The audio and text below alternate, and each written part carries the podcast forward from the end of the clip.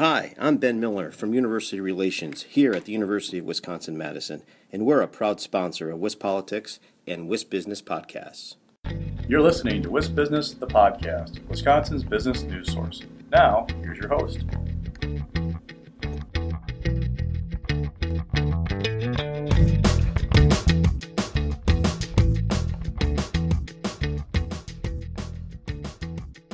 Hi, everybody. This is Alex Moak here for WisBusiness, the podcast. Today, I'm joined by Brad Olson, newest president of the Wisconsin Farm Bureau Federation and a crop farmer based in Polk County. Brad, thank you so much for coming on the show and congrats on being elected to this position.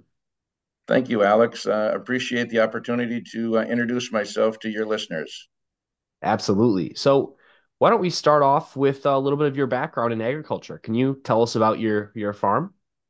Sure. Uh, so about 14 months ago, year last October, we had uh, 40 dairy cows. We sold them um, and have transitioned to uh, to crop farming. Um, me and my son run about 600 acres of our own, and then we do about three to 400 acres of custom work uh, for a couple of neighbors next door. And my wife works off the farm. Sounds great. And how long you been there? Well, I've been there my whole life. We've been there some over 100 years as a as a family. So uh, when the oh, cows wow. left a year ago in October, that was the first time in a in 100 years cows hadn't been milked on our farm. So, um, yeah, we've been there ever since Grandpa moved here from Norway. Wow. Well, well, that's a big change, and good to hear about that that history, Brad. So, why don't you tell me a little bit about what it means for you to lead the Wisconsin Farm Bureau Federation? I know uh, as we're recording here in late December, you've only uh, been in the position for a few weeks, uh, but why don't you share some of your early thoughts? I just what an honor and a privilege it is to be the you know the president of of the largest statewide general farm organization.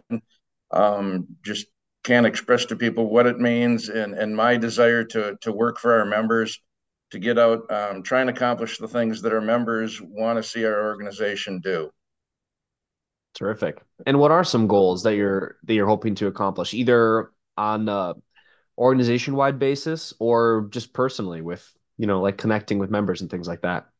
Well, both both personally and, and organizationally, I would I would hope that we um, we come up with a way to let our members know what we as a state organization are doing, what uh, and uh, keep them a little bit more informed um, of of what it is that Wisconsin Farm Bureau is is doing for our members, and uh, I, I, think that's that's an issue all across agriculture is is letting our farmers know that's not something that those of us in agriculture are good at doing is is sharing you know all the great things that that, that agriculture does um, for everybody. And when we're we're down to you know about one and a half percent of the population it is very important that we are able to reach out and, and touch that 98.5% that is not in agriculture and explain to them uh, what it is that, that we do to put food on their everything from food on their tables to uh, you know sustainability to helping the environment because um, no no one needs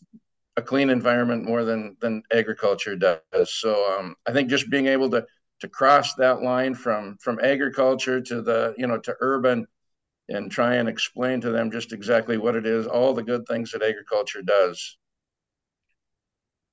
Absolutely.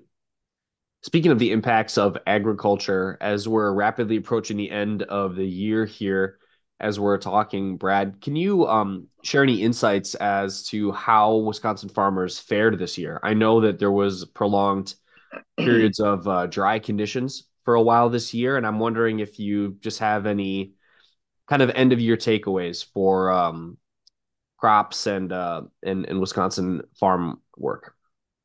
I think across the state, uh, for the most part, everybody was, you know, I don't think there was many spots that I'll say, a, a, bumper crop, but I think for for most of us across the state, it's like, well, it was a it was a pretty good crop for the weather conditions that we had.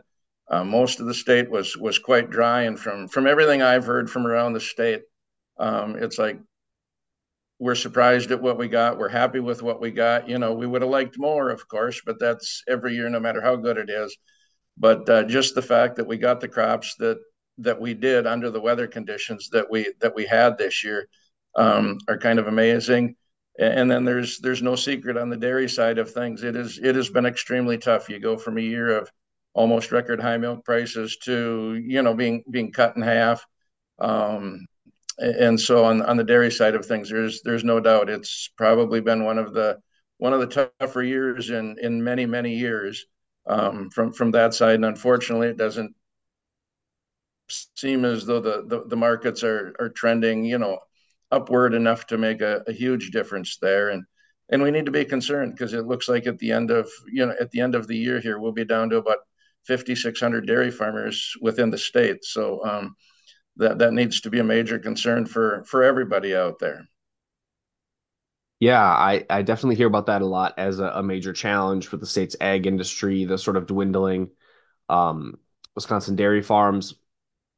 How are you approaching this challenge? You know, going into your term as WFBF president in 2024, is that something that you're hoping to change, or is that just sort of inevitable at this point?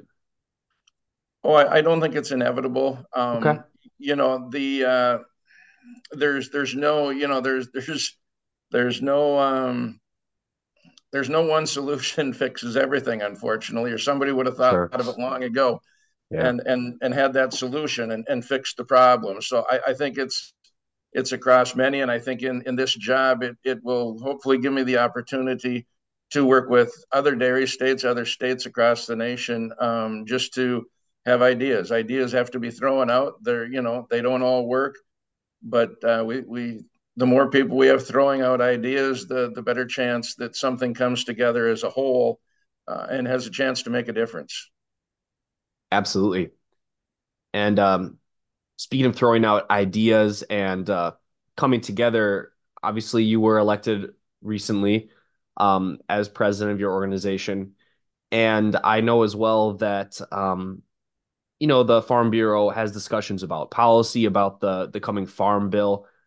I, I know that you're early in the job here, but do you have any insights on policy priorities for the Farm Bureau going into this coming year? Any top top issues, top trends that the organization is going to be looking at from a uh, policy regulatory standpoint? I shortly we will. Um, it, it, was I, I, asked the board uh, just at our last board meeting a couple days ago um, to to look at our policy book, you know, our, our Wisconsin policy book, and uh, and come back with with ideas of of what we want to see be our top priorities in policies.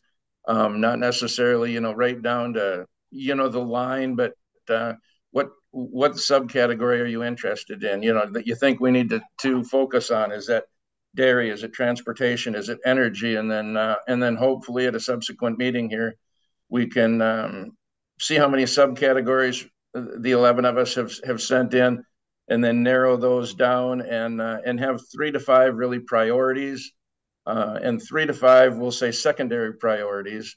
Um, and, and, work off of those. Not to say that everything is in the, the book in the book is is everything in the book is important, but having said that, we all know we can't you know concentrate on three to four hundred different policies. And and I truly believe the board needs to set that that path to say here's you know our members have said here's what what we want. And then I believe it's the board's uh, responsibility to say here's the top issues that we have. And like I said not not that the others are not important and we won't you know support or oppose them if they come up but I, I truly believe having those priorities of of a few things that that we're really pushing for um, is important for any organization.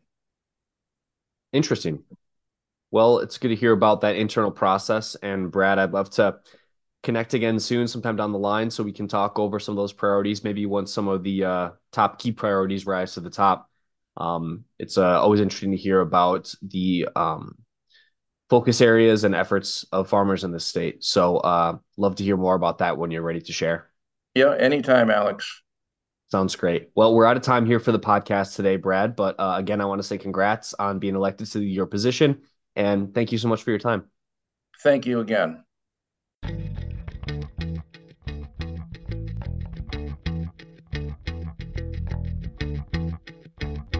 You've been listening to WisBusiness, the podcast. Now, stay tuned for a word from our sponsor.